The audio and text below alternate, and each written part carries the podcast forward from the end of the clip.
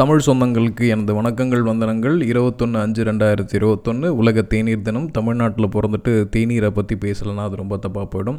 தமிழகம் மற்றும் சென்னையில் கிட்டத்தட்ட ஒரு ரெண்டு நாளாக வானம் மேகமூட்டத்துடன் காணப்பட்ட உடனே நம்ம எல்லாரோட ஃபேஸ்புக் ஸ்டேட்டஸ்லேயும் இல்லை வாட்ஸ்அப் ஸ்டேட்டஸ்லேயும் இருந்த ஒரே விஷயம் தேநீர் மிளகாய் பஜ்ஜி மற்றும் இளையராஜா அந்த அளவுக்கு தேநீர் இந்த டீ காஃபி அப்படின்றதும் நம்ம வாழ்க்கையோட பின்னு பிணைஞ்சிருக்கு.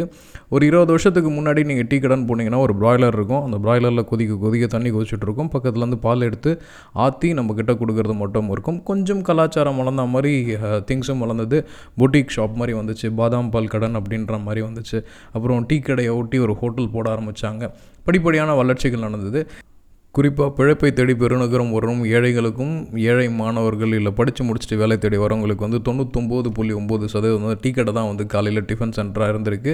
ஒரு பத்து ரூபா எடுத்துகிட்டு போனால் ஒரு டீ ஒரு சமோசா கூட இதர பல ஐட்டம் என்ன சிகரெட் ஸ்மோக்கிங் இருக்கவங்களுக்கு அது ஒரு விஷயம். பத்து ரூபாயில் முடிக்கிற மாதிரி இருந்தது. இது வந்து கிட்டத்தட்ட ஒரு ரெண்டாயிரத்தி ஆறு ரெண்டாயிரத்தி ஏழு பீரியட் எல்லாம். இப்போ விலை வந்து அதிகரிச்சிருச்சு. நானூறு மடங்கு ஐநூறு மடங்கு வரைக்கும் விலை அதிகரிச்சிருக்கு.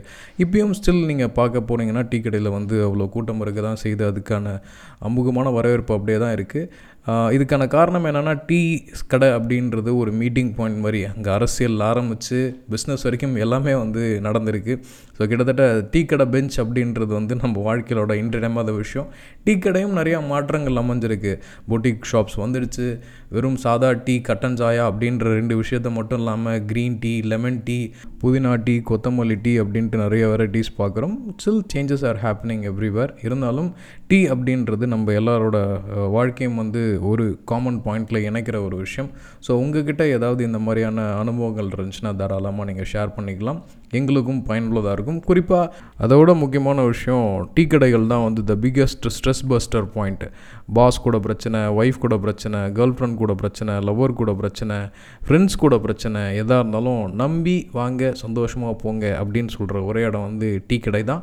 அறுபதுகளில் எழுபதுகளில் இந்த டீ கடை எப்படி இருந்தது அப்படின்றத பற்றி யாராவது சொன்னால் இன்னும் நல்லாயிருக்கும்னு நினைக்கிறேன். வணக்கங்கள் நன்றி.